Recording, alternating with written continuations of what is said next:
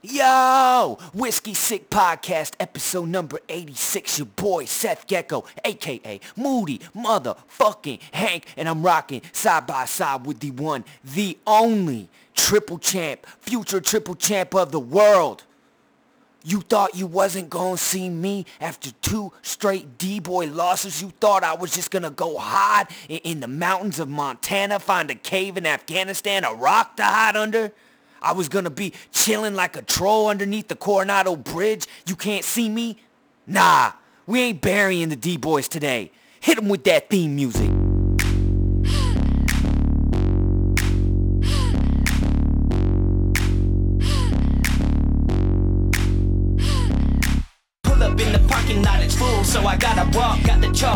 Draw outlines for these ladies I'm about to slay. Got my cake bomb with some napalm, shots your days gone, then the game's on. What you play, huh?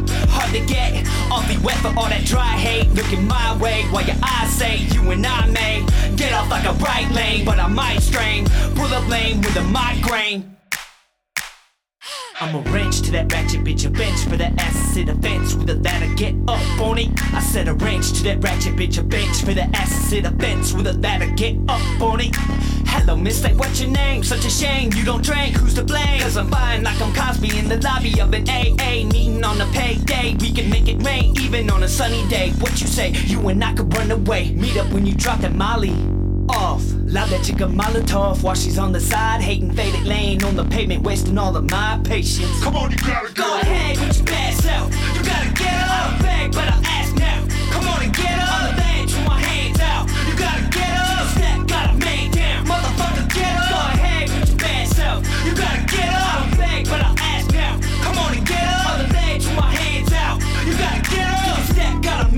Oh, yes, it feels so good to be back. Seth Gecko, I'm chilling here for the first time, rocking the show with the triple champ staring at me looking like a creep. I just changed his diapers, just fed him, so there should be no uh, bullshit uh, coming over from over there. Uh, we got him doing his push-ups right now uh, into his planks his plank position. Uh, no BS. Little homie is over there uh, getting his workout in nine months. Uh, two days ago, turned nine months. He's still rocking. You see, hear him over here playing with his little uh, his little stand-up machine over here. He, he's just he's just rocking, man. We we're rocking. It feels so good to be back. We're we're live uh, from Dago Bitch, California. Uh, you might be like Gecko, yeah, yeah, the triple champs right there. That the, the hell you doing cursing? I can't help it.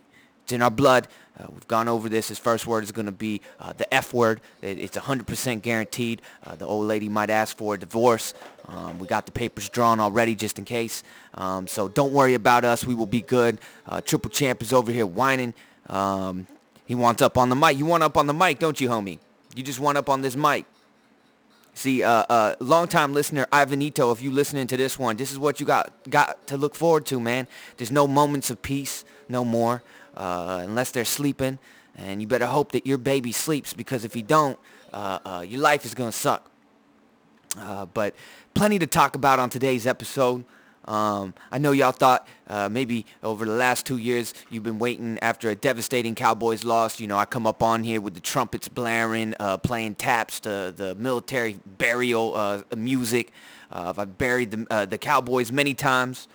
I vowed not to do it so early in the season this time around. I'm getting close. Now I'll tell you what, if the D boys lose to the Jets, if they go pussyfooting in like they did against the the the the, the Packers, if they go in there and get their ass cracked by uh, Sam Darnold now back from his uh, mononucleosis or pneumonia or fucking hay fever or uh, jaundice, whatever the fuck that dude had, um, he's back. We're going to crack that ass. We're not worried about that. What we're worried about is the Cowboys not beating good teams. Now, you say they got embarrassed by the Packers. They got they got smoked. Aaron Rod- Aaron Rodgers didn't. He did two things: nothing and not a damn thing. I didn't see Aaron Rodgers doing the damn thing. I saw this other dude, uh, uh, Aaron something or other, uh, who's cracked our ass a few times now, uh, went off on us. All of a sudden, the Cowboys' defense, we got no defense. They the the, the two linebackers, uh, Jaylon Smith and, and Leighton Vander Esch playing like diggity dog shit. Stepped in. Uh, they they haven't done shit for no one this whole entire year. Um, the defense is trash. Uh, you can say what you want about Dak. Dak's been the most consistent player on, on, on the offensive side of the ball. He had another great game today uh, on, on Sunday. He had one terrible interception. But the other two, Amari Cooper's got to catch that shit in the first in, in the first drive. We're going up seven nothing easy on that. They had no answer for Amari Cooper. That thing hit him in the hands. That ball hit him in both hands. And then turns into an interception. That was the game. That was it from right there, man. They they, they made it a game. Uh, they were they could have made it within seven. Uh, but Dak threw that last interception, which was pass interference on Mike, Michael Gallup. Uh, Jason Garrett, I, I, have no idea what the hell he's doing out there, man. Uh, he must be smoking the same vape pens I'm I'm sma- soap, uh, soaping on, smoking on. Let me let me get into that. Let me digress. You know how I do. I'm here. I'm there. More there than here. Your boy just discovered something new. Uh, we're in the uh, the land of the free uh, in California over here, rocking that medicinal, recreational marijuana. Um, I'm a partaker, heavy. Uh, the homies have been telling me about these vape pens uh, with, with, with, the bud oil in them. Incognito, smoke them wherever. Smoke them, you know, uh, while you're waiting for your meat at the uh, at the grocery store. Smoke them at the laundromat. Smoke them at your kid's PTA meeting. Smoke them in the ride. Smoke them wherever the fuck you want to. There's no smell. It's just vape high as fuck concentrated oils in the 90 percentile range of THC. Sounds like liquid, sounds like mobile dabs to me, and, and, and, I'm afraid of dabs. But I finally, I finally dipped and swirled my pinky toe in the vape waters. Strictly weed. I ain't, I ain't over here su- uh, sucking on that pussy flavored, uh, uh, uh, uh, whatever the fuck. I don't even know what the shit, the, the vape juices, whatever the fuck. I ain't on that shit. I ain't on that shit. We ain't going that far. We're strictly smoking THC. We ain't smoke smoking, you know, fluffy willow this or, or fuckberry that. We ain't, we ain't getting into all that shit. We're just sticking with the straight marijuana. And let me tell you, you hit that shit, you don't feel it. Can't feel it. There's no smoke. There's no uh, uh, uh, plant matter that's going into your into your lungs you you feel like you're hitting nothing. It's like the it's like hitting a, a, a real dope bong with ice in it, and you just hit it, and you don't even realize that you got a hit, and then you blow out a, a brush fire worth of smoke. This is the same thing, but it's not smoke. It's vapor that comes out of you. It, it, it's odorless. It's crazy.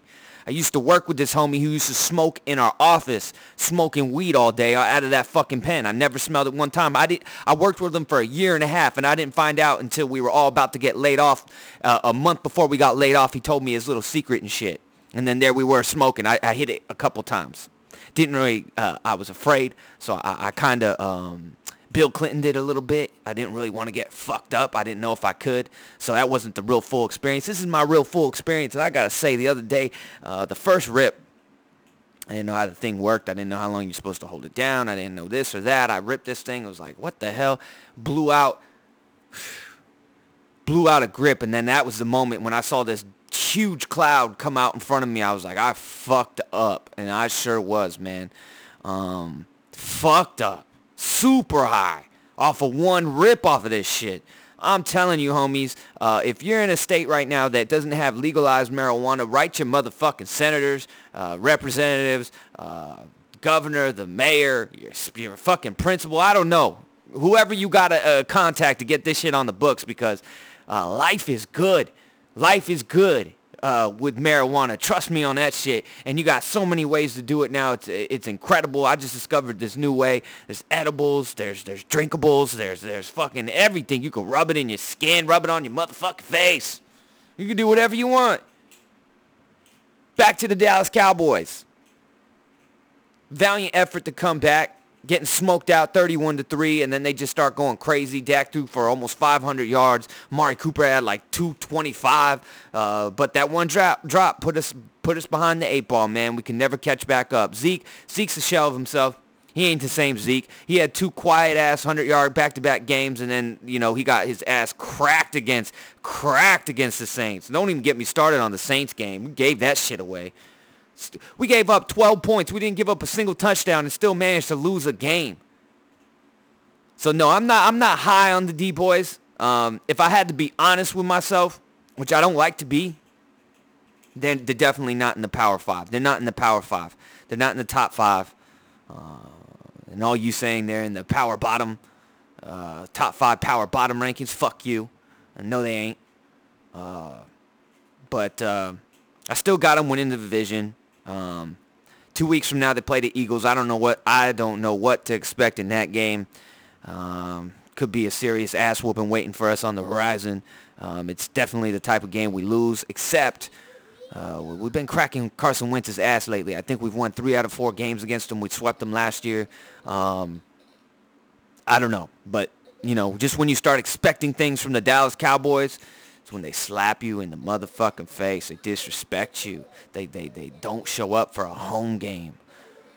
You know, against Aaron Rodgers, a guy. I was at that particular game two years ago in 2016 when I went to the AT&T Stadium on October 8th and we played the Packers at home. The last time we played the Packers at home, and Dak got us into the end zone with a minute and four seconds left. We took the lead, and I knew it was too much. Aaron Rodgers went right down the motherfucking field and scored a touchdown with seconds left and, and left me in my seat. Scored the touchdown right underneath me. The touchdown was scored right underneath me. I was surrounded by Cheesehead fans. It, it was 50-50 in there, y'all. There was a ton of Green Bay Packer fans there at, at the at the hotel. Um, they wanted to come see Mecca. They came to see us, not their team. Trust me on that. They came to see they came to see the the stadium, and that shit was incredible. That shit was incredible. But I, I went home with the loss. I, I shook hands. I wasn't I wasn't you know uh, shitting in my hand and tossing it tossing poo grenades at motherfuckers in the stands and shit after the game. Don't don't think no crazy shit. I'm not an animal. I'm not a, some kind of fucking ape of some sort. You know uh, when I lose, I, I shook hands. I said, fair play to you. And, and I shook hands with the, the, the people around me because I had been shit talking all goddamn day. I was hoarse. Uh, sound like I, w- I, I, I, was sucking dick all goddamn day. Uh, that was a tough loss. That was a tough loss. It was a long flight home. And then we lost again this weekend, this past weekend. So at least we got the Jets. That's all I can say. You know, we'll, hopefully we'll beat another bad team. If we don't, if we don't beat the Jets, it's a burial. It's a it's a fucking burial, and and, and they ain't being exhumed. There's no, uh, you know, there's no, uh, I don't know, fear Walking Dead shit going on here. There's no uh, uh Lord of the Ring. I don't know what the fuck. There's just not. There's nothing's gonna bring them back. There's no spells, uh, no enchantments. Uh, nothing like that that's to bring the Dallas Cowboys back if they lose to the Jets. That's it. That's to be it for it. But I, I, I ain't going out like that. Um, what else do we got? We got we got plenty to talk about. We got UFC. We got some fight talk to catch up on. We got Stylebender. What the hell Stylebender just did, man? Stylebender was on some shit, homies. I actually got one right. I'm pretty sure I, I picked that shit on, um, put it on wax on the last, last episode, and I picked Stylebender just because I didn't know what you were gonna get um, from from Robert Whitaker. Um, what else do we got? We got um, now finally we can start watching baseball because the playoffs have started and, and, already it's been one of my favorite playoffs ever seeing the Dodgers go down the way they went down so we we going to get into some some some uh what, what was that triple champ what you over there? You, you got something to say? You got you want to holler at the people, Trip? Trip? Let me let me put let me put the mic in his face. Come holler at the people. Holler at the people, Triple Champ. Way to go. Got something to say, dude? Ma, ma, ma. Nothing? Ain't feeling it now, huh? Wanted to interrupt everything just a second ago, but now, now, now you got the stage fright. Now he's got the stage fright. Okay, okay, okay. We're not gonna force this on you.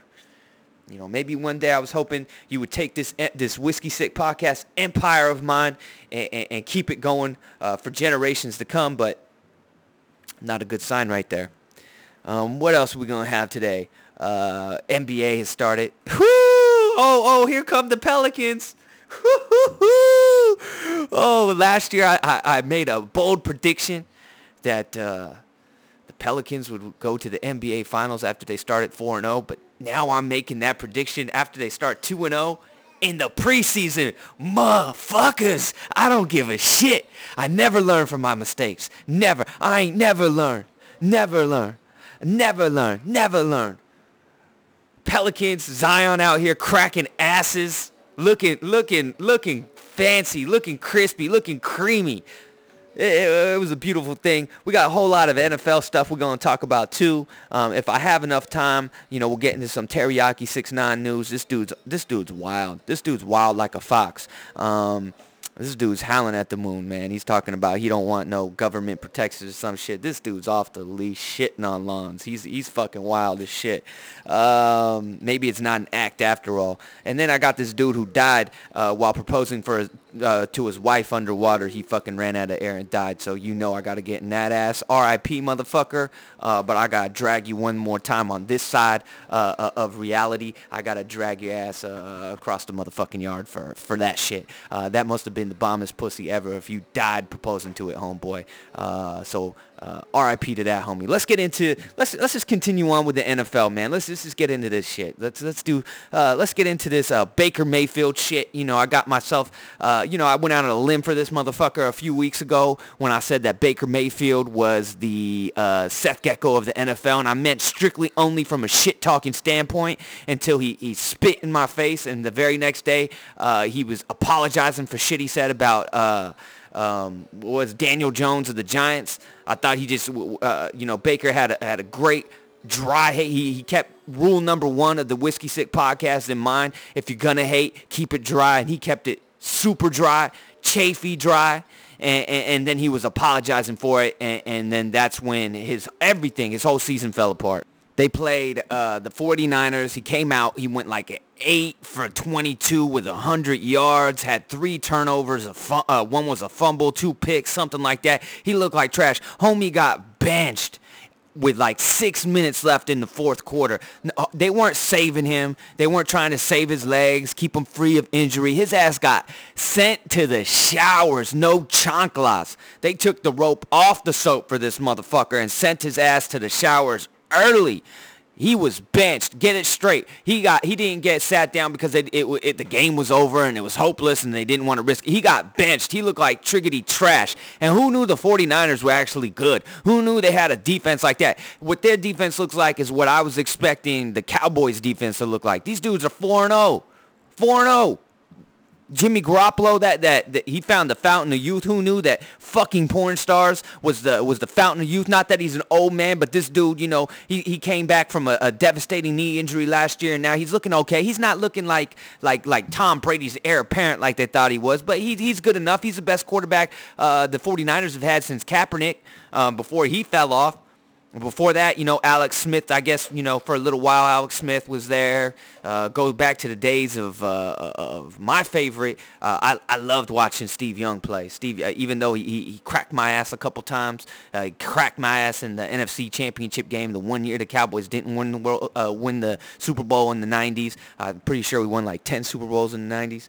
Um, but anyways, the, the, Niners are for real. They came out here. They cracked the, the, the Browns. Uh, make me look like an asshole. Last year it was my Pelicans pick. This year it's my my my uh, Browns pick to be in the AFC Championship game. Uh, you're probably asking, uh, are you jumping off that pick? Are, are you jumping off the Browns bandwagon? Yes, of course I'm jumping off the uh, the the bandwagon. If you see a, a, a fucking bandwagon driving, you know, uh, for a, a cliff going straight off the edge, are you going to stay on it? You're going to jump your ass off that motherfucker. If you see the end of a bridge and it's not, the bridge isn't completed, you ain't going to keep walking. You're going to turn around. I'm getting off this motherfucker. I'm off. The defense, you know, is capable of having some solid games. That offense is trash. Why? Because Baker Mayfield, homie, my homie, my man, my, my, my mellow, my man, uh, uh, you trash uh, homie, homie is trash. I- am looking at him and I'm like, uh, he ain't shit compared to what he was last year. He can't, he really can't throw. He, he, he he's like, uh, you see Lamar Jackson throw the ball. He's not very good at throwing the ball either. He's kind of come back to earth the la- last couple games too. But his, his throwing, his throwing motion when Lamar throws it, it's kind of like Baker Mayfield. It, it just doesn't look right. It, there's no like touch to it. It's all it's flat. You know, it, it, it's just a, a, fucking laser beam every time, and it's just I don't know, man. He holds on to the ball too long. He's just not very good. And I think it's like mentally because he he, he does uh, retarded ass shit. Like hold on to the ball when and, and keep dropping back. There's no such thing as a, a three or five step drop back. This dude only knows 15 step drop backs. Homeboy runs to the opposite end zone every fucking snap and then throws the ball from his own end zone every snap. That's what it feels like with this dude. He holds on to the ball so long. Um, the, the fumble he had was terrible. Um, he's, he's just not that dude. And this dude was out here yip yapping, skip scapping uh, uh, in college, you know, stamping his, his, flag in the middle of the field. Now you have Nick Bosa, Nick, uh, you know, Joey Bosa Jr. over here, who's better than Joey Bosa out here cracking your ass on national TV prime time, homie. Straight Wanderlei Silva rape choke. That's what this motherfucker did to you. And, and he embarrassed you. Uh, and then Sherman, Sherman after the game was getting his Jussie Smollett on. If you've seen that meme, uh, homeboy, oh homeboy straight fabricated some bullshit. Just to, that's hey, rule number one: if you're gonna hate, keep it dry. And there's nothing more uh, dry than what Richard Sherman did to uh, to the homie uh, Baker Mayfield, saying that he didn't shake hands, he was a douchebag, this, that, and the third. Um, and and he just it, came out like I don't know what these people think, man. Um, everything's recorded. Everything. Uh, every person on that field, every person in that stadium um, at the time of the handshake was in, had their phone out and was recording it. And somehow he, he said that he did. He straight up shook his hand. He didn't, he, you know, he oh well he didn't do it a second. Nah, Sherman, you got you got caught on some bullshit, homie. Uh, this dude Sherman's oh he's always out here howling at the moon. He's wild as fuck, and and I I, I fuck with him. I wish he was on my team, but that was a bad look, homie. You out here after the game ranting and raving and, and, and, and, starting, you know, verbal fisticuffs and shit. And then it comes out that you're on your Jussie Smollett. You out here fabricating, fabricating. You out, you out here uh, uh, pussyfooting, you, you know, hating on a man just, just to hate, just, just, just so you could have a rant at the end of the game. That, that was, that was some bullshit uh, on Richard Sherman's part for sure. I don't even know if that's some like teriyaki six nine straight snitching. Is it snitching when you when you com- completely fabricate it? You know, damn. Uh, it's like some uh, D'Angelo Russell type shit out here when he was tattling on his boy on his boy uh, uh, Swaggy P and shit. This dude out here fucking just fabricating though. Um, what else do we got? So yeah, we had Baker Mayfield. Um, Jay Gruden got fired about fucking time. You know, I was seeing his his little interview and shit. They were doing this montage, you know, how they do to coaches. They just show their face a hundred times when they get fired and shit, especially in the middle of the season. Uh, and this dude straight up, I never even noticed it. He straight up looks like Caitlyn Jenner. Look at Jay Gruden, not Jon Gruden, Jay Gruden, the the, the slightly retarded younger brother uh, who coached the the Redskins. Um, uh, sad to see him go. I mean, he's been so terrible. I was hoping he would, you know, get a lifetime. It'd be like a senator or some shit, get a lifetime seat um, in, in, the House of Representatives or some shit like that, in the House of the Redskins. Um, but they canned his ass, his Caitlyn Jenner-looking ass. Um, it was pathetic. Um, I don't know who they're going to bring in here. The Redskins are pathetic. They always will be the Redskins. Uh, the, will always be pathetic. Um, they found a way to completely damage RG3. You saw RG3's first year when he came out like a motherfucker. That first year, man, I've never been, I've never been, I, I was so devastated when I saw how good he actually was, RG3. I was like, this dude is going to crack our asses for like 10 to 15 years. The next decade or so is going to be owned by this dude. And then he looked good in the playoffs until they ran his legs off and he got his, got his legs literally broken uh, looking like Jimmy from South Park. They were just beating him over the head with his own legs uh, in, in, that game, and he was never the same. And now I think he's a back. He might still be with the Ravens. I think. I think they still kept him. You know. Um, so he's still in the league somewhere, but you know the Redskins, you know they found a way to ruin that. Kirk Cousins actually played really well as a Redskin, but they never wanted to give him shit, so they went to and got Alex Smith. What happens to Alex Smith? He gets Joe Theismann, his legs, you know, sticking up his ass or some shit after he gets tackled, and, and now they're stuck with, with Case Keenum and, and Dwayne Haskins, who is not it. He's not the business, homies. What the hell are you doing if this dude isn't ready to go and you're saying he's not ready to play in the NFL yet? Why the fuck? Why the fuck you drafting him in the first round then?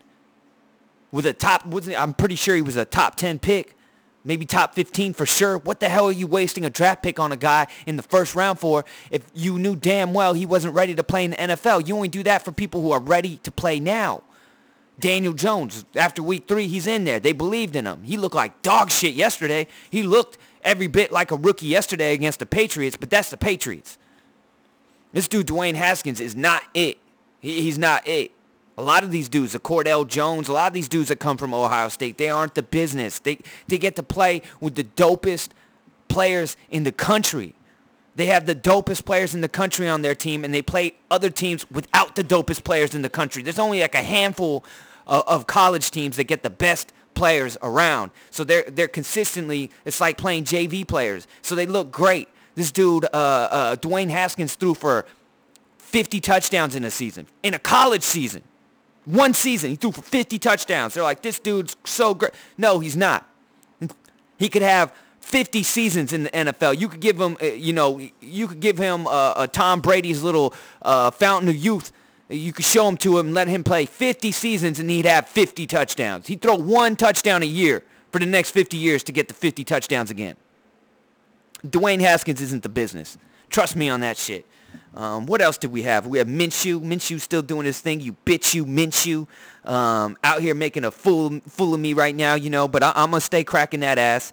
Um, they had the, uh, the, he he does. I didn't even realize it. He looks like um, what's his name? Uh, Uncle Rico.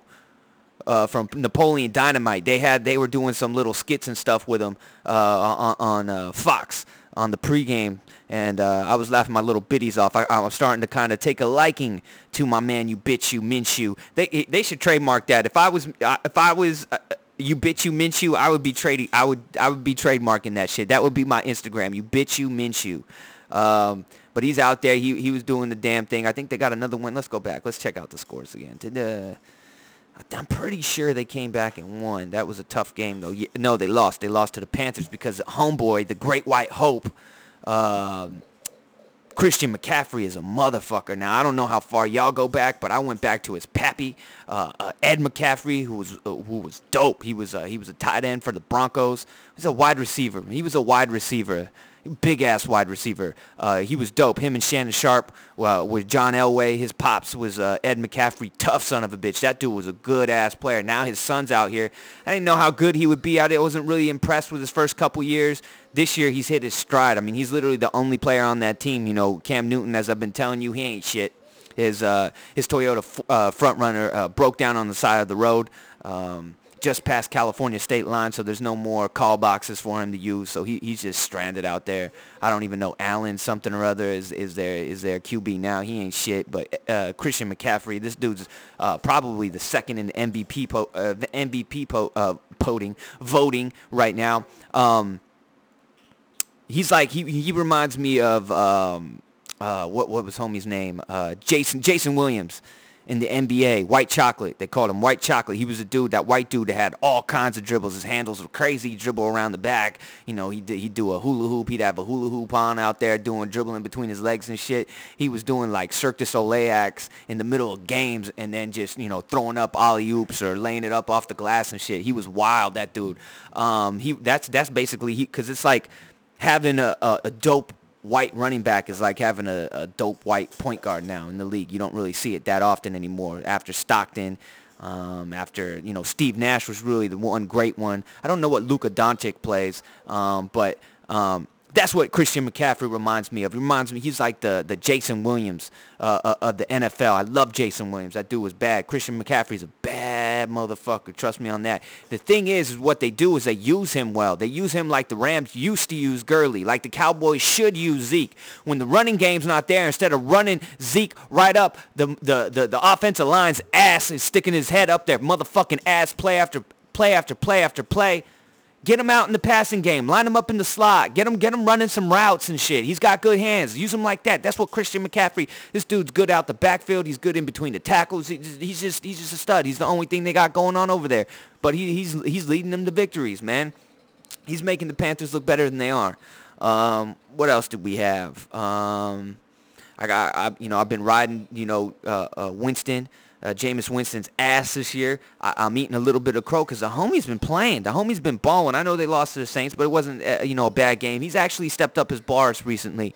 Uh, the Saints won again. They beat the Bucs. Um, I'm still not buying that. That I know. I know. Last time I was on here, I was with the you know Teddy Pendergrass, Teddy Grahams, you know shit, Teddy Roosevelt, all that shit. Fuck Teddy Bridgewater. Um, Teddy Bridgewater didn't do a fucking thing to me when they played us. He didn't do a goddamn thing. He hasn't done a goddamn thing all season. But the Saints are actually good and their defense is pretty solid. And the Bucs, don't sleep on the Bucs, man. That offense is good. They score points on everybody. They put 55. They put a 50 burger. I, actually, I think they only scored 48 offensively. They had one defensive touchdown. They put 48 points, basically a 50 burger up. Jameis Winston on the Rams a couple weeks ago. Scored 24 and this one. Should have had a couple more. Um, they're, they're not bad, man. That dude, uh, let's check these dudes. I mean, that Godson dude, that Godson is a baller. Um, yeah, there's Godson, full box score. Let's see right here. Evans, um, Mike Evans is a is a damn stud.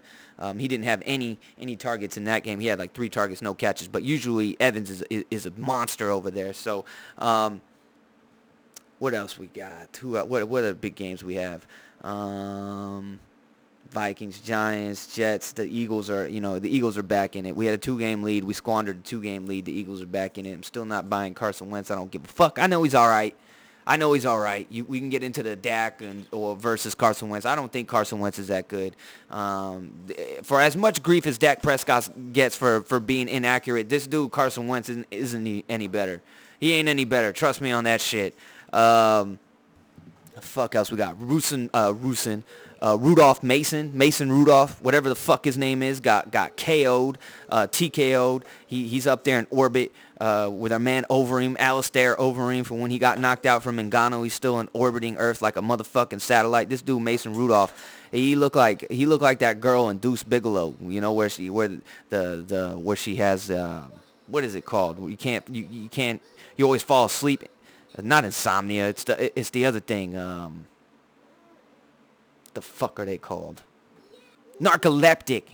He straight went narcoleptic. You remember on Deuce Bigalow, that dude has to like tie homegirl's head to the chair so she doesn't, her face doesn't fall in her in her soup and drown. That's what this Mason Rudolph looked like. He looked like a fucking narcoleptic. One second he's standing throwing a pass, the next second he's fast asleep, tucked in, my pillow under his head and shit, uh, just snoozing. He got blasted in his chest. He got blasted in his chest so hard he fucking fell asleep. Mason Rudolph. I think he's still sleeping. He's somewhere where Pacquiao, when he got knocked out uh, to Marquez, he's hanging out with him somewhere in the in, in another alternate universe or some shit. Mason Rudolph. Yeah, you what, what, triple champ. You want some? You want to get up on this? I think he's taking a shit. Yeah, he's definitely taking a shit. The triple champ's taking a shit. This is the first shit taken on the Whiskey Sick podcast live. We, we, we throw all kinds of verbal shit uh, but actual real duty is being made. History is being made on the Whiskey Sick podcast. This is a good time for me to uh, clean my son's ass and, and save this shit and uh, probably put his ass to bed. So I'm going to have to come back. Um, the triple champ uh, hitting a timeout on me, hitting the uh, full timeout. This isn't going to be the 20 second variety. Um, but I'll get back at you. When you listen back to this, it'll sound like nothing ever even happened. Okay, okay. All right, all right, we back. Just a slight, slight meltdown from the triple champ. All you fathers out there, uh, all you mothers out there, uh, if there are any uh, female listeners of the podcast, uh, y'all know how that goes. And all you future fathers, uh, Ivanito, we looking at you. Um, that's what you got to look forward to. Um, where the fuck were we? We are talking about, um, I should have checked that before. I also took the opportunity to rip another one of them, uh, uh one of the pen, get another pen rip going. And homies, I, I, just look up. If you need to see your homie, I'll be up in the clouds just chilling, uh, reclining back on one of them fluffy ass clouds like a little lazy boy just chilling up there all day today. Y'all can see me anytime you need to. Um, let's get into some UFC. Let's just get into some fucking fight talk. How about that shit? Um, I don't know if y'all saw we had Stylebender um, versus Robert Whittaker. That shit was dope. Um, good fight, solid fight. Um, Robert Whittaker. Um, this style was just built for for um, Stylebender uh, this type of uh, fighter like um, Robert Whittaker. I know there was a lot of a lot of talk because Robert Whittaker was leaping. What what really got what with this fight, let's break it down. What, what really happened here was just that Stylebender is very good counter striker when going backwards. He strikes very well. He switches stance going backwards, and he strikes off of you know, basically uses an opponent's aggression against him, and that's exactly what was happening to Robert Whittaker. Now, he was leaping in from, like, long distances. You don't ever really want to leap into your punches. Probably never, but that's Whittaker's style. That's not just the style he used here. He didn't have to, you know, go leaping in to, to close the distance. You saw um, Kelvin Gastelum uh, close distance a lot better, had a lot better fight against Stylebender because he used, you know, jabs. He had, like, a real nice jab, and he would use his footwork to get inside, and then he had a nice looping, you know, off of his jab. He could, he could lower his head and he could throw that overhand left. He was also southpaw. Uh, which created more problems um, for Stylebender. Um, but, you know, Robert came out and did what he had to do. That's his style of fighting. He had to leap in there. He had to try to cross the distance. He landed some big shots. The problem was his follow-up shots. He was landing that overhand. It was like a it was like an overhand jab almost as he as he was coming in, almost like how Cormier, you know, uh, ducks down and he throws that hand over the top to try to get um, to get the clinch. Robert Whittaker was doing the same thing. He was throwing like an overhand jab. He was throwing a jab, and then he would try to follow up. He'd try to throw a one-two, but the two, um, the the power hand was never there. It was glancing off of uh, off of Stylebender's shoulder, or was just missing, and he was just back, you know, switching stances as he's going backwards and hitting him with check hook. Um, his best part was when he, uh, his best move was when he would be in orthodox stance.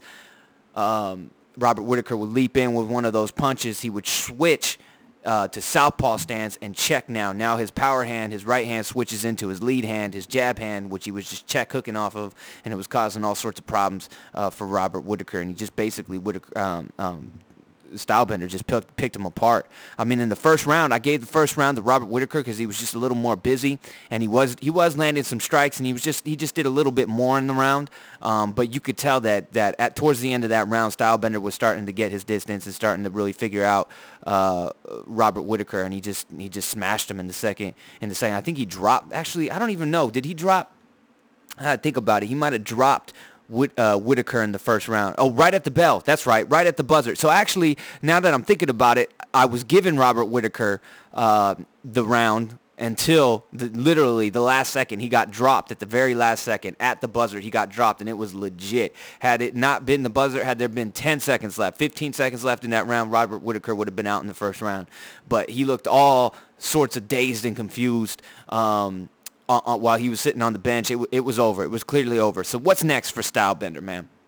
This dude, first of all, when you see a guy come out to a fight, a championship fight, a unification bout, uh, and do some Jabberwocky shit. I mean, this dude came out and was doing, he was stomping, he stomped the yard with Robert Whittaker before he stomped his ass out in the cage. Think about that shit. This dude's breakdancing and getting his little Jabberwockies on uh, before like as he's walking down, it was like one of the best like ring entrances ever. He's just he's just breaking and stomping and, and doing the damn thing, and then he comes out. That's when you know you're fucked. When homie's out there doing that shit, he don't give a fuck about you. He don't give a fuck. He's gonna go out there and he smash you. Um, Paulo Costa, got to make that fight. That's the next fight. I know everybody's talking about Jon Jones. That fight is down the road. That should be down the road. But he needs to fight Paulo Costa because that's that dude's a legit threat to him. Um, I think that's a good fight. Another another style bender type matchup that he's going to do well with. You know, aggressive Paulo Costa throwing wide punches. You know, uh, style bender. You know, switching his stances up, going down the middle, his kicks. I mean, I think he's just a better. Um, he's just he's just a better uh, stand-up fighter. You know, not that Paulo Costa isn't, but he just, you know, he, he's one of those heavy-handed, um, kind of lumbering Brazilian fighters. They throw wide punches. They usually get by a lot on their aggression, and you know, Stylebender's good at using aggression against you. Um, somebody needs to mix it up with him. You know, uh, Gastelum tried to try to get some takedowns. I think he got got. Um, Stylebender down once or twice, but Stylebender popped right back up. That's what surprised me in that fight. Um, I thought Robert Whittaker was going to try to maybe try to get some takedowns, clinch him up, try to get him to the ground a little bit, but that never happened. I don't know what Paulo Costa's game looking like. Um, but it, it's going to be a long night if he sits there and tries to stand with with uh, Stylebender for five rounds. But he can do damage. He definitely could knock Stylebender out. We saw him rocked against Gastelum. We got hit in the head, got kicked in the head. Um, he was hurt a couple times. His face, uh, you know, looked like a fucking like he had a, some kind of peanut allergy after that Gastelum fight. I mean, his face was all kinds of swelled up, like some like he rubbed shellfish all over his face or something. He, he was fucked up. Was, uh, um, Then you fight Bone Jones. After that, go and get that fight. Go make go go make some money. I don't know how big. The only thing I would say is I don't know how big Stylebender is before he cuts weight. No doubt he's probably around 205 pounds when he's cutting weight. I can't see him being much more. Uh, maybe he is. I don't know. But Jon Jones gets pretty big and cuts to 205. So the size difference, you know, the length difference, that's that's the thing. I've seen Jon Jones. There's mad kinks in his armor, especially after his last fight. Y'all saw him. I thought he lost um, Thiago Santos. I thought he lost to him. I thought it was 3 to 2. I thought Thiago Santos won that last round on no legs. Homie's out there with no legs. He's basically just dragging uh, a stump of his lower body around the cage, and, and he still took that round from him. There's nobody can tell me otherwise. I've watched it since. I thought he he was more busy, and, and I thought he won that fight. I thought he won that fight. But um, so he can definitely be got. Um, Stylebender is a much better striker than Thiago Santos, but he just doesn't have Thiago Santos' size. So that's the only thing. But that's a great fight. That's a you know there's that's a win-win situation if you're Stylebender. If you go up and fight one of the the greatest of all time, you really have nothing to lose. You lose, they say, oh well, he was too big for you. You win, you like one of automatically you're in the greatest of all time, you know, category right off the bat. A dude that was in Pride or, or in Glory Kickboxing just a couple years ago, um, like three or four years ago. Um, that dude Pereira who beat who beat Stylebender beat his ass in Glory Kickboxing. That dude's a stud. That dude needs to start coming over to the UFC. I don't know what his ground game is. He's from Brazil. He's got to know some jiu-jitsu. Get that dude Pereira in here uh, and, and let him start doing some work. Um, but that's probably what's next for them. Um, what else do we got? We have uh, we have Joanna. That was really that was kind of it though, wasn't it? Now that I'm thinking about it, there wasn't really any major fights on that. I think. Uh, who else did we have on that fight? We had the homie who fought Khabib, uh, Al Iaquinta. He lost uh, to Dan Hooker. Uh, that was actually that was a good fight. Um, listen, um, he had a good fight. Um, everybody talks about Al Iaquinta, how good he looked against Khabib Nurmagomedov. That was the the infamous time that six people dropped the fight. Conor McGregor was throwing the dolly through the window, the U-Haul dolly rental and shit through the window of uh, uh of the um, bus. Um, and then, you know, uh, Max Holloway took the fight and then he couldn't get it. And then, you know, Pettis had the fight and then he dropped it. And then they finally, at, at literally the day before, they gave it to Al Quinta and he went five rounds against Khabib Nurmagomedov. That was because Khabib, Khabib, Khabib Nurmagomedov um, let him get to the fifth round. He didn't try to beat his ass like he did Conor McGregor. He wanted to kill Conor McGregor. He was just happy to have a fight, and he was thankful to Al Iaquinta. He showed him mercy. He let him bend the knee, and he showed the motherfucker mercy. He let him get through that fight. He did not, you know, Al Iaquinta didn't do something amazing and have a performance of a lifetime, and he definitely sure as fuck didn't give Nurmagomedov his toughest fight ever.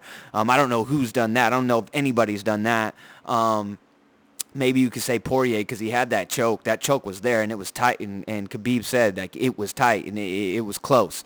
Um, but Al Iaquinta, you know, he got kind of overrated for that. He did beat uh, Kevin Lee twice, and he beat Kevin Lee pretty convincingly before Kevin Lee now up at uh, 170. Um, that was pretty much it for that shit. Uh, what else do we got? So we got Michelle Waterson um, versus Joanna Jędrzejczyk. This is the Betty Championship of the world right here at 200 at 115 pounds. This is the Betty Championship of the world. Which one would you rather smash, homies? That's out there. You rather you going you going uh, uh, the Asian route with uh, with Waterson? I wouldn't blame you. Um, yeah, perfect features, or you going, you going, you going like, what is she, Czech or something? Joanna, you going, you going that route? You going like Russian mail order bride type kind of, you know, fantasy with her? I don't know, man. These these two are. This is the Betty World Championships. If I had, to, God, I don't even know. I'm looking at the at the poster. I don't know. I'm going with Joanna. I don't know why. Um, I think she would be more inclined to beat my ass while we while, while, while we knocking boots. You know what I mean? I think you, uh, Waterson would, would, take it easy on me. I don't want the easy route. Uh, I want Joanna. I want the Joanna route. Then we got Cub Swanson versus Kron Gracie. Don't have no anything really about Kron Gracie as I've seen him fight one time. Uh, he got a sub in his in his UFC debut. But the problem is, is when it doesn't go to the ground. What what is this guy going to be able to do? We haven't really seen it, and there's going to eventually going to be fights. What keeps these these Gracie fighters um, from from taking that next tier? You, you're never going to see a guy with the last name Gracie win another UFC title other than Royce. It'll never happen because they they're they're kind of stubborn. They don't really partake in in learning anything else other than their style of jiu-jitsu. They're not even out there learning like techniques like like you know Eddie Bravo's out there teaching like this new era like rubber guard uh, crazy ass system that that 10th Planet has over there. But not only that, their striking is so rudimentary. I mean, these dudes are like white belts when they get out there. I saw Kron, I didn't see any good and anything out there, and they're Brazilian, so they should be you know in the Vale Tudo gyms, you know out there. They should have dope hands by the time. But they they really believe that their jujitsu is so so top notch and they're the inventors of it, you know, to say, which they're not, but they brought it to the, you know, to um, Brazil and then to the United States and such, um, spread from there. Uh, that they're so, they're so, um, they just, they just think it's such a, a, a, the more superior martial art that they don't need to learn other martial arts. You saw Royce out there throwing those stumpy ass little leg kicks and shit, and you've never really seen. If you had a Gracie with with actual striking, he'd be a motherfucker, but you're never going to see that. And Kron, I don't know if he's any different. I'll actually give him the win against Cub because Cub's been subbed um, a, a, fucking ton of times. I can see him getting taken down and I can see him getting subbed pretty easy. I'm looking at arm triangle. I'm going to say Kron Gracie is going to arm triangle Cub Swanson maybe in the first round, but probably in the second round. But you're not going to learn anything from Kron that you didn't already know. He's great with jiu-jitsu. Uh, Cub, he's just got to go out there, balls to the fucking wall, try to make it an ugly scrap, keep his distance, put the paw, put that jab in his face, double it up, triple it up, keep your distance, kick him, kick him, kick him, kick him, long range kicks, side kicks, teep kicks, snap kicks, those kind of things. Round kicks after you put your hands, hide your kicks, put your hands in his face, then hit, then kick the legs, kick the legs, attack the legs, keep him at a distance, circle, circle, circle, stay on your bike. Um, that's the way you attack a guy like Congra- uh, Kron Gracie. Don't let him get a hold of you. Don't let him push you up against the cage. Don't let him clinch with you. Um, and, and, and make it a stand-up fight. If you can do that, you'll beat uh, Kron Gracie. I don't think you'll do that. I think Kron's really shifty. He, he's good at getting people to the ground. Um, and once he does, it's probably going to be bad news for Cub Swanson. Um, that's pretty much it. Niko Price, this is a good fight here. Niko Price versus James Vick. That's going to be a sick fight. I'm going to take Niko Price on that shit. Mackenzie the Betty Dern. Oh, I'm just seeing this right now. She had, she recently had a baby. Uh, damn it. It wasn't mine. Uh, wasn't the, the, the triple champ, but uh, it, it is what it is. She's fighting uh, Amanda Ribas. I don't know who she is, but I know who Mackenzie Dern is. Um, another great Brazilian jiu-jitsu practitioner, stand-up. It's not horrible. It's, it's, it's, it's a step above, I would say it's a step above Ronda Rousey. As trash as hers was, uh, um, uh, Dern's isn't that big. She throws big punches. Um, she's just not technical at all. She just throws like brawling, like uh, like two soccer moms brawling in, in, in, the infant aisle Walmart type punches. You know, just two chicks, you know, grabbing each other. One, you know, each got a, a fistful of the other's hair, and they're just winging right hands um, with, with, like open palms, basically. That's kind of what you know, striking with the with the wedding ring and shit. Uh, that's that's Mackenzie Dern type uh, stand up, but she'll get the she should get the win. Just get this shit to the ground.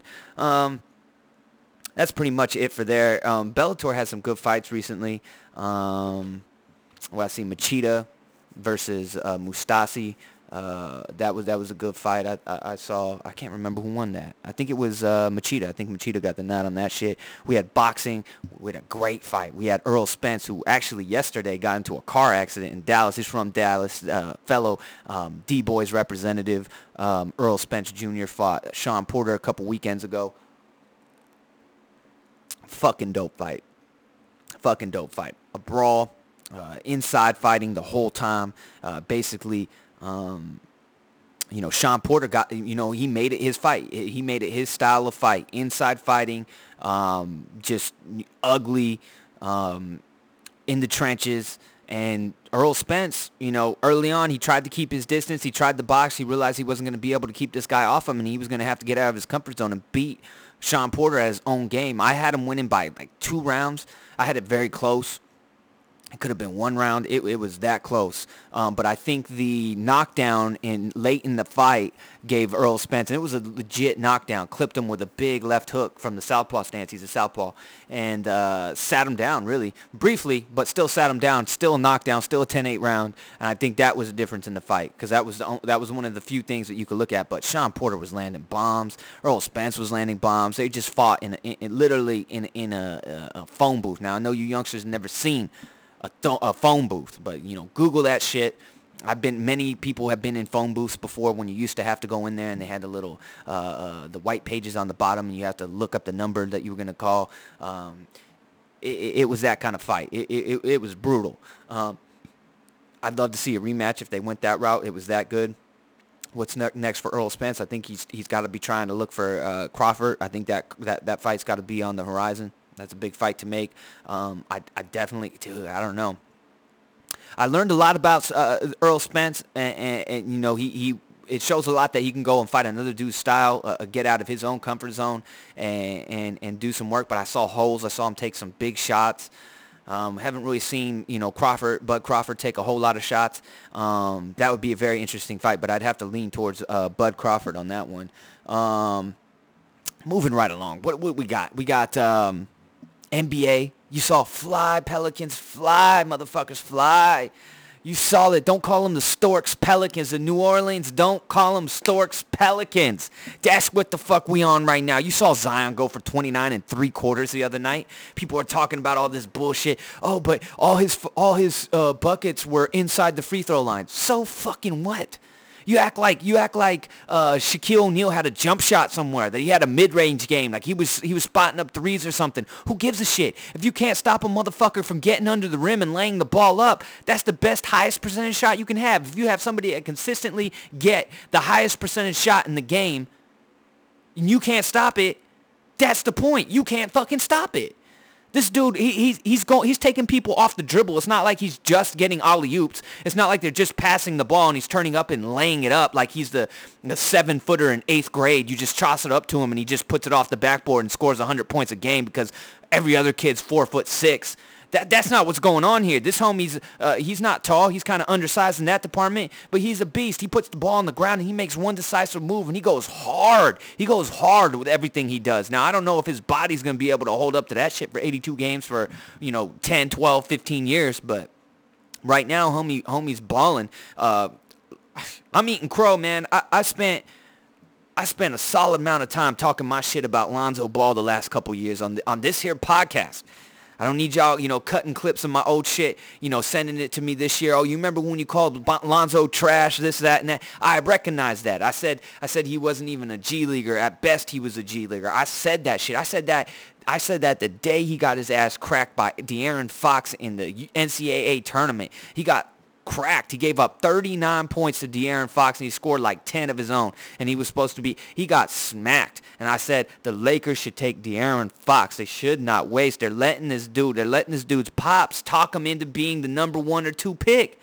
And he did. His pops talk him. He could have been a number, like a late first, early second, maybe late second round pick, tops. You know, maybe uh, unrestricted, undrafted free agent, maybe comes in and works his way onto a team.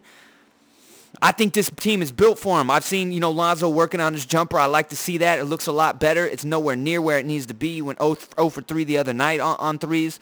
Um, but that's not the part of the game we need. We need him to go in there. Now we got uh, uh, Jrue Holiday off the ball where he can do some work, where he's best scoring off the ball instead of having to bring the ball up there and having the main ball responsibilities. Now you can give that up to Zoe. Zoe can move this thing fast. He's he's already throwing mad lobs to, to Lonzo, but just get into the lane. That's all you have to do. You don't even have to get to the rack. Just get in the lane and create create havoc. I think Lonzo's going to have a good season. I actually like him on my team. I like what he's bringing to the team, man. I, I, I can't it is. Josh Hart came out here, was hitting mad threes, but I'm going to tell you who the rookie of the year is. If he gets enough playing time, which he should, Nickeil Alexander Walker. I'm telling you right now, Nickeil Alexander Walker. N-A-W, nah, for short. Homeboy is a monster. I forget where he was drafted from, but the Pelicans took him with the 17th overall pick. They turned that, that AD pick into a number four and a number 17.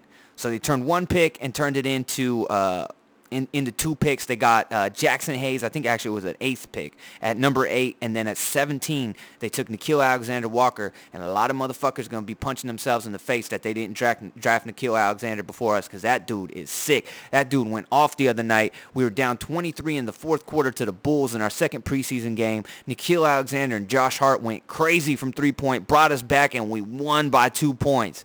A 23 point comeback with with with Zion and all the and Zoe and all those dudes dudes on the bench. Those fools, the starters got their ass cracked by over 20 points when they went out, and, and then this these dudes came in there and, and saved our motherfucking asses. What am I really, really picking? I'm not going to NBA Finals, right? I'm not going. Could they? No, they're not going to make the NBA Finals. Not this year, motherfuckers. But everybody who thinks that they're going to miss out on the playoffs, Golden State has a better chance of missing the playoffs than my Pelicans. There you have it. Golden State has a better chance of missing the playoffs without without Clay until late until early next year than the Pelicans do. The Pelicans are going to sneak into like a seven. They might steal the eighth, but they're going to be right around that six, seven, eight range. I guarantee you, they're going to be in the playoffs. The Pelicans are going to be in the playoffs, and whoever the fuck they play in that first round, I hope, I hope it's the Lakers. Now I think the Lakers. Here it comes, motherfuckers. You ready? Uh, all you Dodger, you, I know you Dodger fans are still uh, uh, uh, dabbing your ass from that cracking you got the other night by the Nets. Uh, uh, the Lakers ain't making the playoffs, homeboy. The Lakers will not make the playoffs. I don't give a fuck what they did the other day. I saw that shit. I was not impressed. They ain't making the playoffs.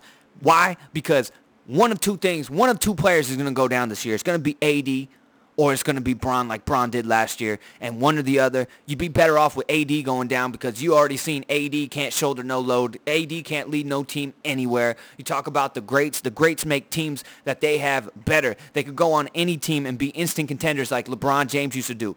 You can't tell me that the uh, New Orleans Pel- Pelicans the last two years didn't have better – didn't have a better roster than the than the the Cavaliers. Now I know they play in the West and not the East, but still they still had better better rosters than those uh, early Cavaliers team that that and, and the late one that uh, LeBron James dragged dragged to the playoffs and the finals. Uh, AD isn't that dude. He, he ain't going to go to a team and be in, instant contenders by himself. He needs another dude. That means he's not that dude.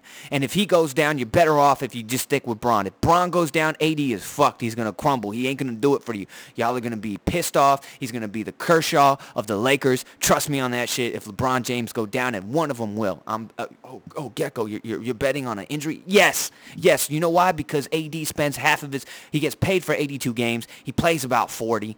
He plays about 40. He, he gets in about 50. He actually doesn't dress for about 30 of them. Out of the 50, he probably only really plays hard in about 40 of them. Trust me on that. You're getting half. You're getting half the value for your buck over there. Trust me on that shit. They ain't gonna make the goddamn playoffs. I'm, tr- I'm, t- I'm telling you that. You got to look out for the Nuggets. The Nuggets are gonna be that team. That team this year. Utah's always, you know, Donovan Mitchell. Donovan Mitchell. That remind.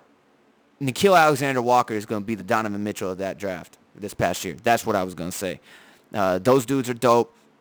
Um, I ain't buying the Trailblazers. Uh, a bunch of suck asses. Whoever sucked ass, I don't give a fuck about them. Uh, they'll probably make the playoffs, but I, I don't get. They ain't no fucking threat. Uh, the Rockets. I don't know how I feel about them. I don't know how I feel. I don't know that they're better than the Pelicans. I really don't. Just because you put Russell Westbrook on that team doesn't make them better than the Pelicans. I don't know that they are. Um, you know, the the Warriors going to be in the mix. The Spurs are going to be in the mix. Um, so one of those teams, you're going to have the Spurs, you're going to have Golden State, you could have the Trailblazers, you could have the Rockets. One of those teams isn't making the playoffs. Why? Because the Pelicans are, homeboy. Fly, Pelicans, fly. Now, uh, I'm going to have to do a opening day uh, podcast or some shit. I am fucking, I'm more stoked for this NBA season than I am the, the, the, the NFL season now. That could be partially because I'm expecting my Cowboys to let me down just like they have every other year. Unless they show me something. Um, but this is going to be an all-time great NBA season. All the all the rosters are, are stacked completely different now. The Pelicans are going to be the. I can tell you this. The Pelicans are going to be the funnest team to watch in the NBA. They fly, man. Their first two games in the preseason, they're averaging like 130 points. They did that last year too, but uh, this is without AD. They they got they're averaging 130, but they had 127 and then 131 the night before. I mean, they're they're they're high flying, high scoring, uh, can make up a 23 point deficit in five minutes. That's what they that's what we're looking at. Um, they're just like a, a newer version, kind of without the super sharpshooters like like uh, Golden State, but they have that kind of game. Um, so. I'm excited for that shit. What else do we got? Speaking of the uh, uh of the Lakers and LA and, and the fucking Dodgers and um, man, man, man, man. Uh, half my family is Dodger fans. Um, I don't know why. I don't know how it happened. But there's there's you got to come to this reality if you're a Dodger fan. There's three things that are certain in life: death, taxes, and Clayton Kershaw choking in the motherfucking playoffs. As soon as he came into that game five, I knew they were fucked. He got out of that jam. Uh, they brought him in. He struck out that batter, and they were out of the seventh inning. I said, good, you dodged a bullet. Uh, get this dude out of the fucking game. And then they brought him out. They brought him out, out, out for the eighth inning. Um, and and I knew, I knew. I text my homie. I said, eh, I said, this is this is bad news. This is where you lose. Why would you bring this guy in? This dude's a Tony Romo. Clayton Kershaw is a Tony Romo. He's actually worse though. He's worse than Tony Romo ever was. Maybe because Tony Romo didn't really go to the playoffs very often. Uh, but he's the Tony Romo of of the Major League Baseball. I mean, this dude is lights out the entire season until fall comes around. And then fall comes around, he's like, you know, Cinderella at midnight. You know, he sucks. He loses his little glass chancla and all his powers are fucking gone. And he came out and gave up back-to-back home runs. They sat his ass. Um, they sat his ass down.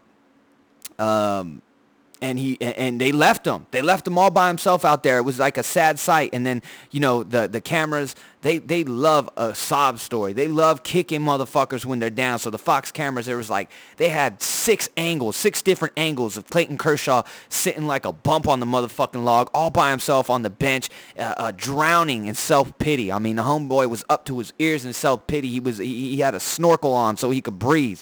Uh, and, and, of course. Um, you know, the Fox cameras had to do everything they could to get this guy at his lowest moment. And then afterwards, they still, you know, keep kicking and throwing dirt at him and shit after the game and asking him about him choking and, and using those words.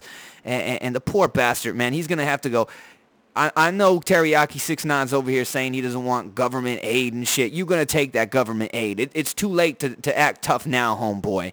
Uh, uh, but I found you a roommate. Uh, when you go into the government witness protection program, Teriyaki 69, they send you in the middle of, of, fucking Idaho or North Dakota, wherever the fuck they're going to send you. I got you a roommate. Clayton Kershaw. Y'all motherfuckers can go into hiding together. They're going to be roomies. Uh, they're going to they're to share fucking... Uh, uh, leftovers from uh, from Buca di Beppo. They're gonna be sharing leftovers and shit together, um, cleaning each other's toilets and shit. Uh, but that's what's next for Clayton Kershaw. He's gonna go into hiding. He's gonna take uh, full advantage of that government assistance that Teriyaki Six Nine is claiming he doesn't need, um, which is, is full of shit. Uh, you might be the first dude to take one step outside of the prison and get shanked right where you fucking stand. Like it might be a a satellite guided drone shank that comes flying out of the motherfucking sky and gets you right in the motherfucking kidney and you just die right there. So you might not even make it to the bus station to get on the bus to North Dakota.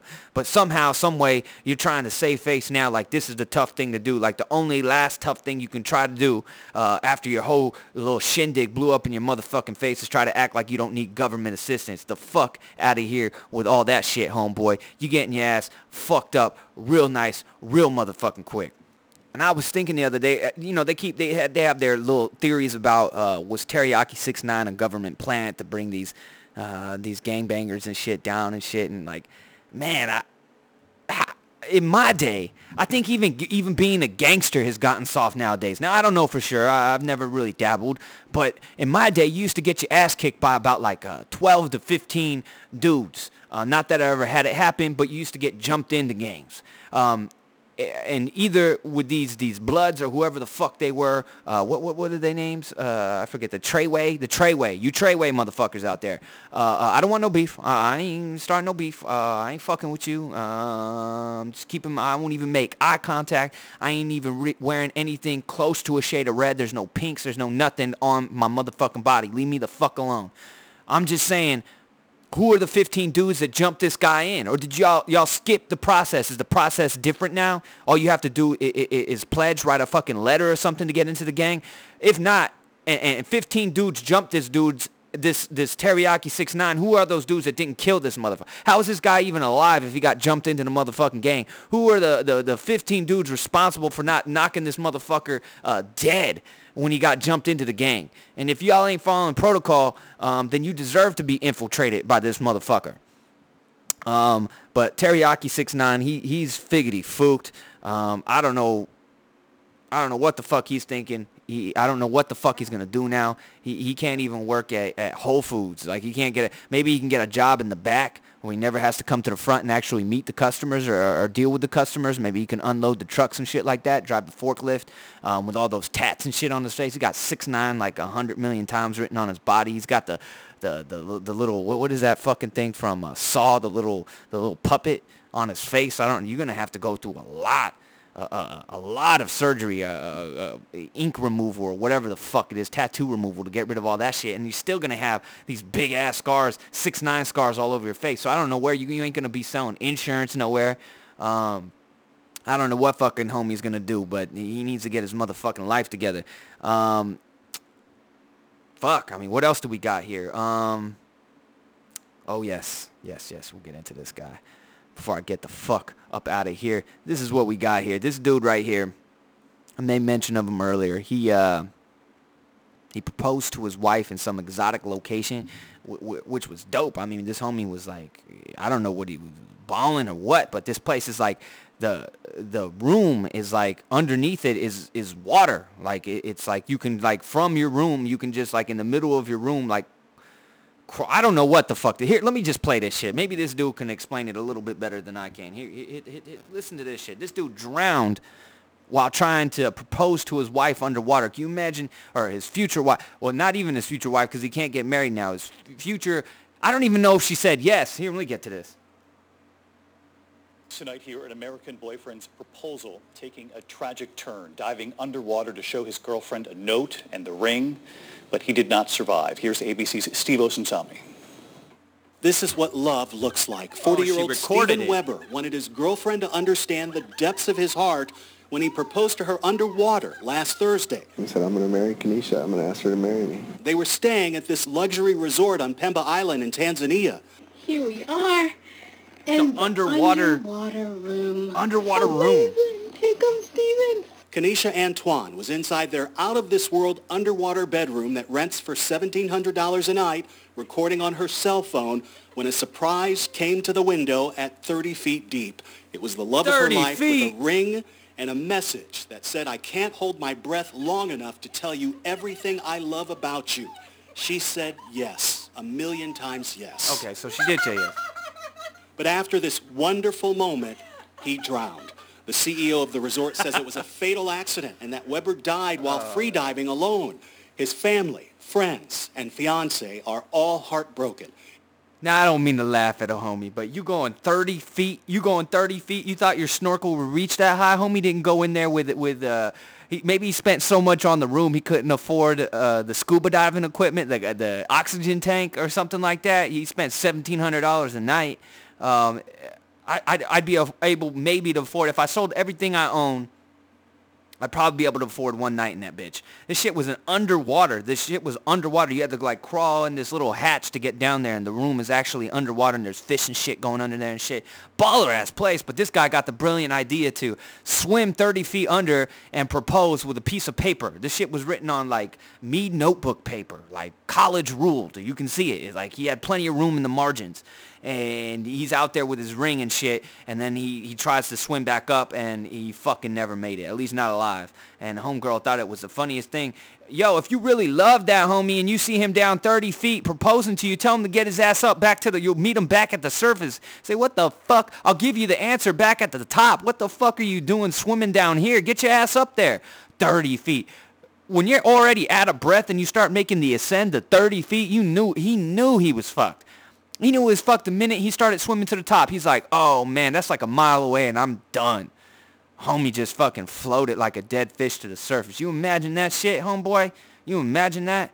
Fucking get proposed to. What, what does homegirl feel like? You get proposed to and homie dies proposing to you? Damn, she must have had some, some bomb ass. You know what I'm talking about. But sucks for him, man. Not a smart idea. It's like these motherfuckers that climb these skyscrapers, these Instagram like wannabe photographers that climb um, skyscrapers and, and bridges and shit and hang over the edge and take pictures of themselves off the edge and then you know many of them fall. They slip and they fall and die just so they could have one cool picture. Uh, it seems uh, seems a little crazy to me. Um, at least, homie, if any of y'all want to do this, you find yourself, you know, in Tanzania or wherever the fuck they were, um, get yourself to, if you're going to spend $1,700 for a room, Spend I don't know how much scuba equipment. Let's say a hundred bucks. Spend the hundred bucks to get the goddamn scuba equipment, or, or or get a fucking straw big enough to fit in your mouth to make it thirty. Get a thirty foot straw to make it for a, a, snorkel or some shit. You don't just free dive thirty feet down there and shit. This homie took a couple classes at the YMCA uh, swimming classes and thought all of a sudden he was like a, a fucking dolphin or some shit. I don't know what the fuck this guy was thinking, but I ain't gonna say he de- he deserved to die, but he didn't exactly not deserve to die doing some du- stupid shit like that. That's all I'm saying. Anyways, this is the Whiskey Sick motherfucking podcast. I'm fucking done, man. I, I you know, I'll, I'll be back. You'll see me again. The Triple Champ. Um, you really got the, the, the first taste, the glimmer of, of the Triple Champ. He threw a fit. We had the first. He took a, a the first shit. He literally shit on his pop on his pops podcast, literally, figuratively. Um, he just he just shat on us. But hey, we survived. Um, I'll be back. Uh, hopefully, the D boys. By the time I I I, uh, I talk to you guys again, we're gonna be um, four and two. Should be four and two, comfortably four and two. With the Eagles coming into town, we gonna we gonna fire up the fucking band for the for for the Eagles game. That's a big fucking game for us. But uh, until then, this is Dago Bitch, California. Um, weather cooled off a little bit. We got the uh, ass napkin advisory is at a yellow because today it actually, for the first time in a while, is hot as fuck. It's up in the 90s. It's going to be 90 today. The homies over in Colorado are already getting snow and it's 90 degrees. So today will be, uh, you know, we'll, we'll give about an eight-hour uh, red ass napkin advisory warning. And then later this evening when it drops into the 50s, we'll be back down to a green. And then tomorrow it'll be back in the 70s, maybe mid-80s. We'll get back into a yellow ass napkin season uh, uh, advisory warning, that is. But until then, you know what this is. This is 86. We're moving our way up to uh, 100. You know I ain't going nowhere. Uh, you going to see me. Uh, this is Whiskey Sick Podcast saying peace out for the Triple Champ, saying peace out for Seth Gecko, a.k.a. Moody Motherfucker Hank. And I'm out. Motherfuckers.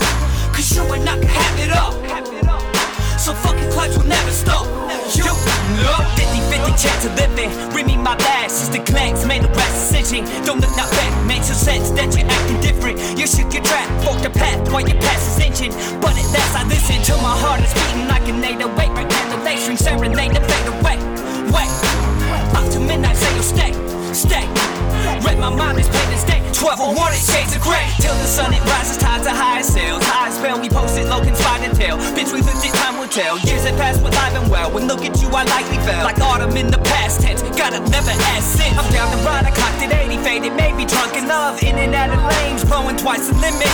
Gripping on the grain, zoning how I'm twisted. I swear you share my name, and it's got my witness. Our future's actually flashing right before my eyes. No chance you can't imagine what before us lies.